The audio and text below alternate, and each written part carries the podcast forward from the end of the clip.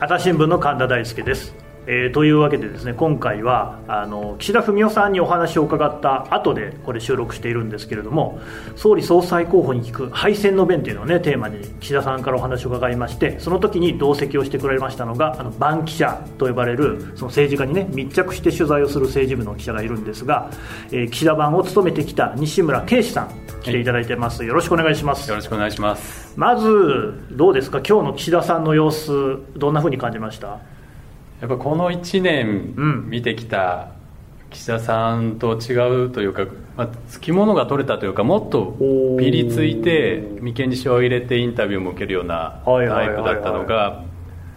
総裁選が終わった後だっていうのもあるのかもしれないですけど、すごく自然体で、持ってることを喋ってもらえたなっていうのは、ね、その全体の雰囲気の感想ではそうでしたね。いや確かに僕も正直あんな風にニコニコしてる印象なくて、どっちかっていうとこうねこう気難しいっていうか、それこそ本当インテリジェントしているというか、それがいい意味でも悪い意味でもそうで、僕この間石破さんとも話を聞いて、石破さんはねすごく顔で得してるなと思うんですよ。顔で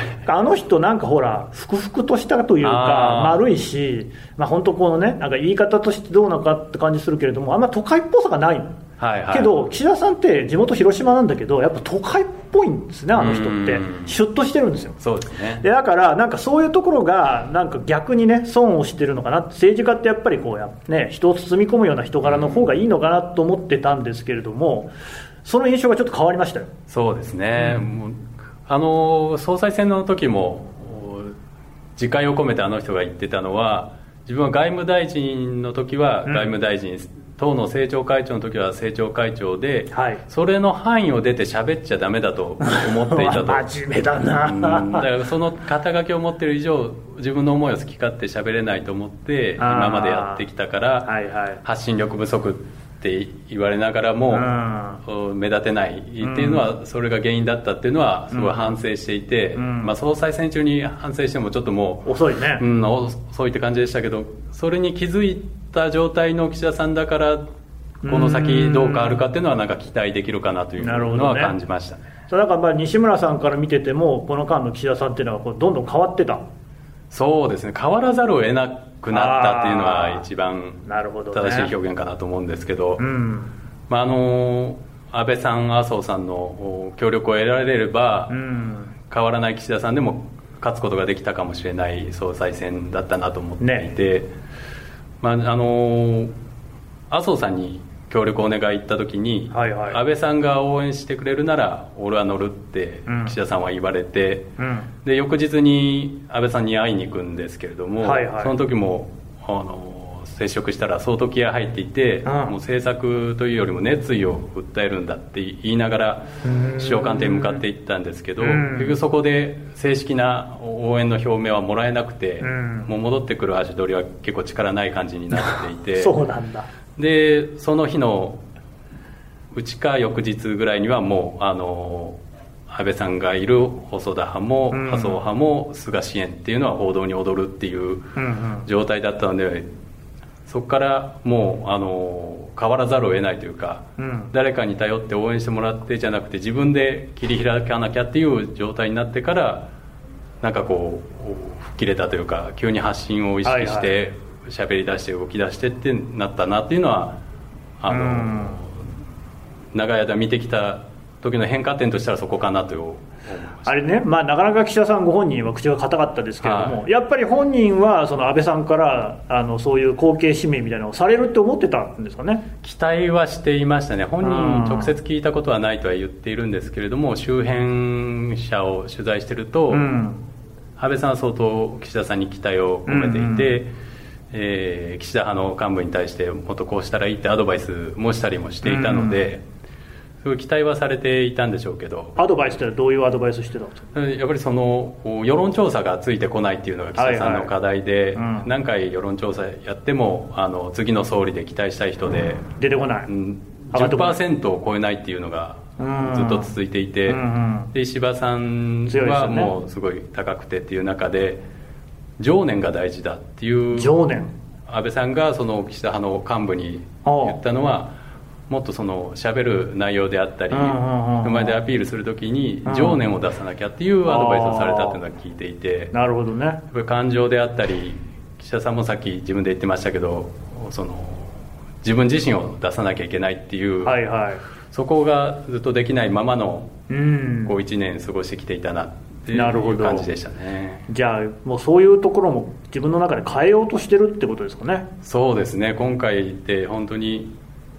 協力してもらえると思ったところからはしごを外されて、はいはいはいはい、で自分が大事にしてきたそういう肩書きである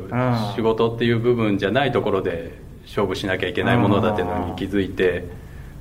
ここの1年でじゃあそれがこうどこまで継続できるかっていうのが、うん、まあ正念場かなと思いますね。なんであれって安倍さんってはしご外したんですかね。これもはっきり本人から聞けてるわけではないですけど、周辺で、まあ、今回のコロナが終わった後の国会が閉じるぐらい6月ぐらいから、若干その岸田さんに物足りなさを安倍さんは感じてるんじゃないかって噂とかしていて、ね、はい、そのコロナの対策に関してもやってはいるけれども、この自己主張して打ち出さないしさっきのそれこそなんか他の人が議員がなんかテレビの前に映ってるのに自分は横通っちゃうみたいな、なんかこうもっともう一皮向けてほしいみたいなことを周囲に漏らしてるっていうのは、あの言われてました、ね。まあ、だから多分安倍さんからするとそれこそ情念をもっと見せろよと。そうですね。あんまりそういうところの泥臭さみたいなのは感じさせないですもんね。そうですね、まあ、今までそういうことをしなくても外務大臣をやったり政調会長をやったりっていう政治家としてのステップが踏めてきてしまったという、あの人のあ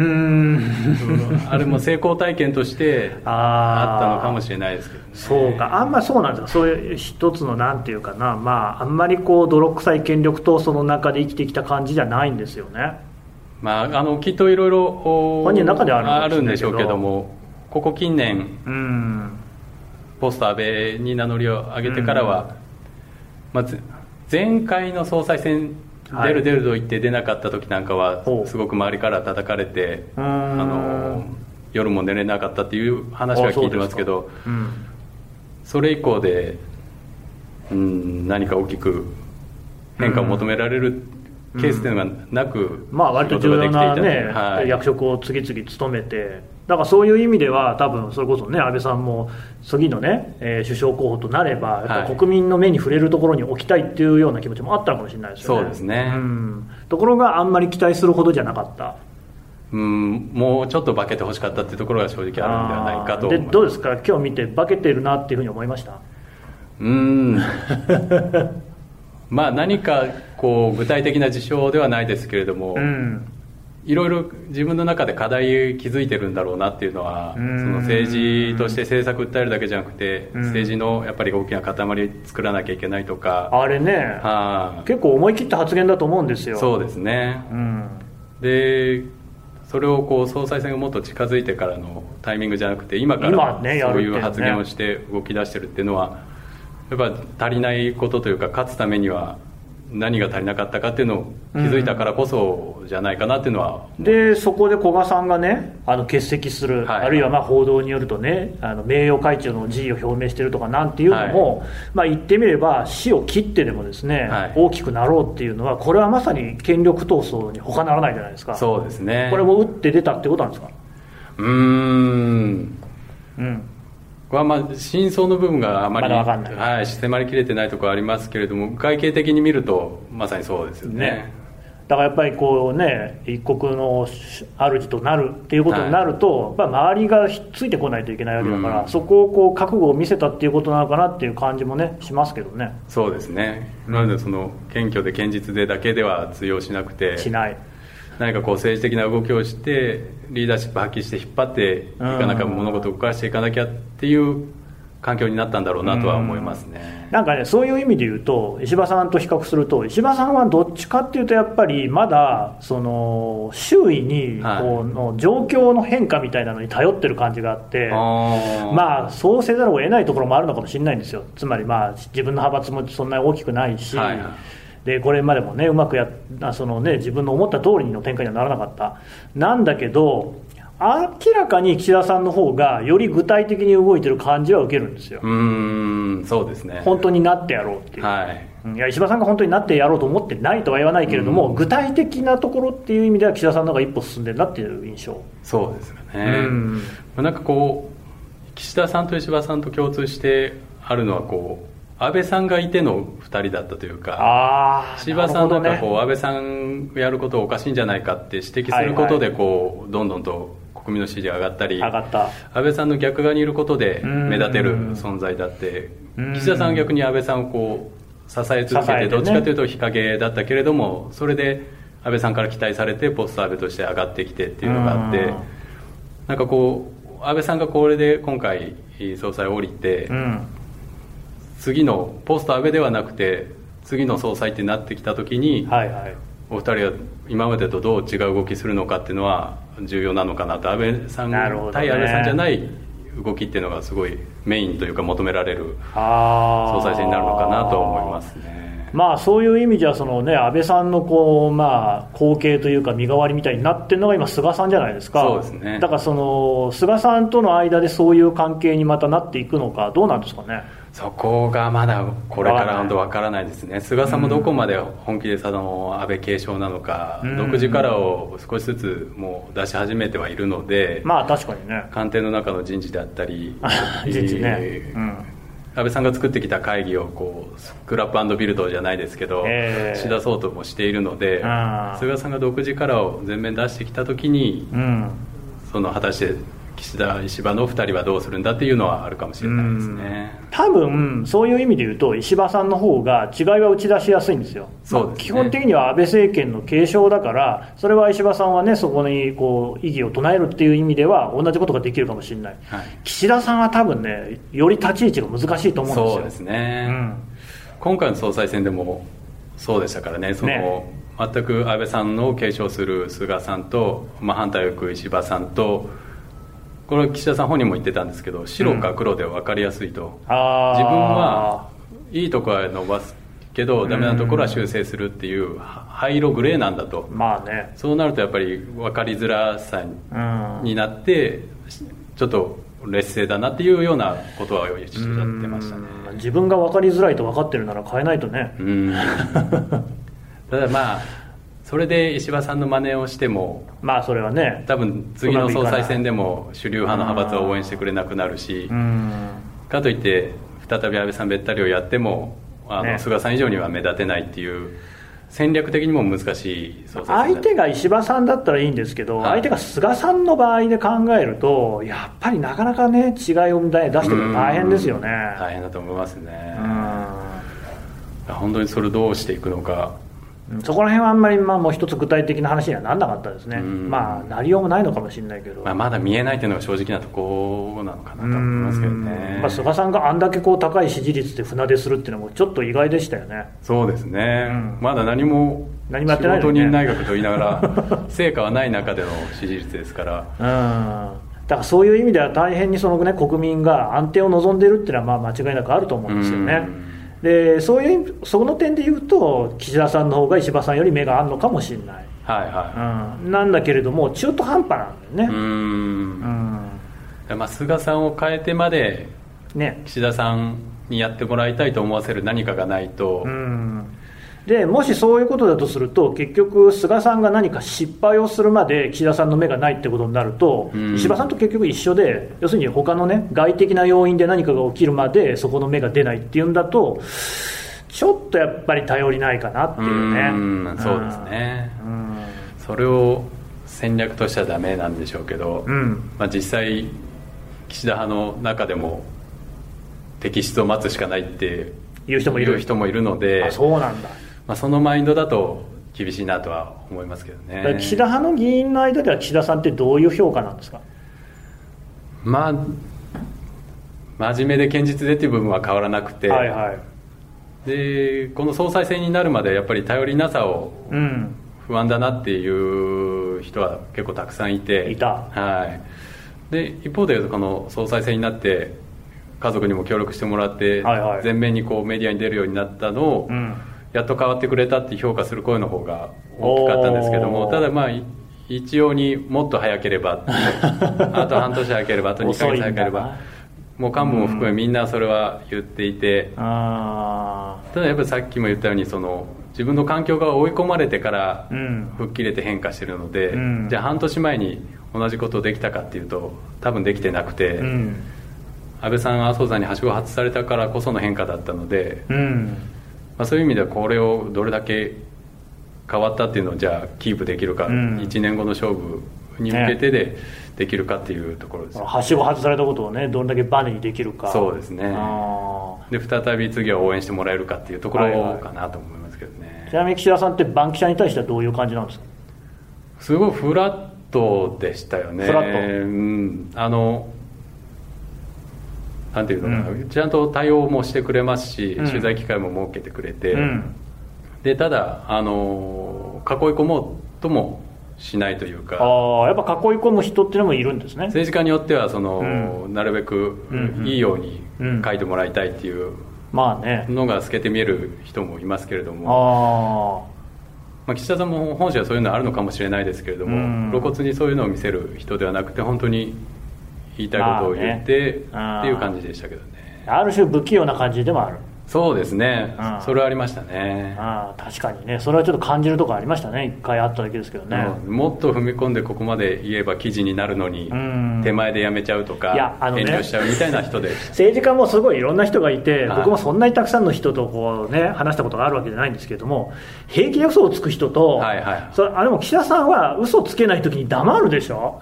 そうですね、あの人ってどっちかっていうと警察官とかのタイプですよね。だからなんかその多分嘘をつきたくないのかな。それは言いませんって言うじゃないですか、あの人。そうですね。あとタメ口というかこうフラットに喋ってたのが急に敬語になったりすると、それは対外的にこうああ分かりやすいな、調整して喋ってる時だなっていう、そうそうそれありましたよね。なんか突然答弁みたいな喋り方官僚かなっていうようなこと言い出してねあの人の中であるんだと思いますね。なるほどね。でもだからそれが多分情念っていうところのなさみたいな風に見られるのかもしれないですよ。もう好きかって言って無責任になるのはダメというか、政治家としてはダメだと思うんですけれども、そこのバランスというか、もう少しこうしたいああしたいっていう、主義主張の部分っていうのは、あっていいのかなというか、あってしかるべきなのかなというのは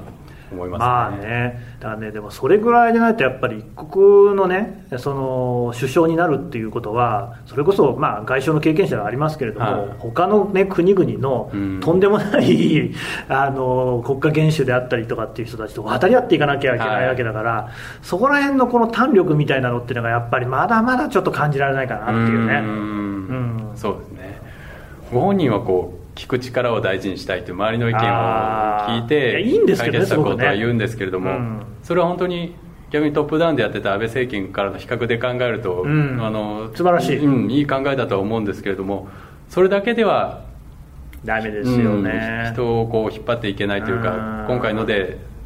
それはこう外から見てて、いわゆるパワープレイみたいなこともできないとね。そうですね。理想はいろんな意見を聞いて解決策を見出すというのはすごくいいんですけど、それを実現するためのもう一押しというか、必要、本人の中での変化みたいな必要なのかなとは思いましたね。そうですね。わかりました。どうもありがとうございました。ありがとうございました。朝日新聞ポッドキャスト、朝日新聞の質問ドラえもん。我が家の朝は質問から始まる。2012年に太陽圏を出た探査機ボイジャー1号が宇宙人に向けて載せているものは何？身の回りのことから広い世界のことまで、いろんな質問が毎朝新聞の一面に載って君のもとへやってくる。ママ、知ってる？なんだろうね。さあ、めくって探して答えを発見。あった！レコードか。いろんな国の挨拶が入ってるのか。毎朝のワクワクが未来を開く。朝日新聞。はい、というわけでですね、岸田版記者であるところの西村圭司さんにお話を伺っていきましたけれども、ですね、岸田さんだけの話じゃなくて、石破さんともねまとめてっていうことになっちゃいますけれども、いやなかなかねやっぱりね菅さんに代わって総理になるのはね2人ともまだ厳しいなっていうのが僕の率直な印象ですね。なんでそういうふうに思うかっていうとまあねやっぱりこの権力っていうもののこのねこう黒々としたところがあると思うんですよね。それに対して石破さんも岸田さんもねちょっとねまともすぎるっていうところが、まあ、こんな言い方もなんですけれどもいや岸田さんがねいろんな人の話を聞くもう聖徳太子の昔から政治家って言えばね人の話を聞くって決まってるんですよ。素晴らしい。そういう人に首相になってもらいたいんだけれどもこのままだとやっぱり道は険しいぞっていう感じがして今日ね今日ってまあこの収録の前に岸田さんとお話しした時に岸田マーク2ですねって言ったんですけれどもマーク X ぐらいマーク5ぐらいにならないと多分総理にはならないかなっていうような感じも受けました。まあ、でも政権がね変わらないといろいろなことも停滞してしまいますのでお二人にはぜひ頑張ってほしいなと思います。朝日新聞ポッドキャスト朝日新聞の神田大輔がお送りしました。それではまたお会いしましょう。この番組へのご意見ご感想をメールで募集しています。 podcast@asahi.com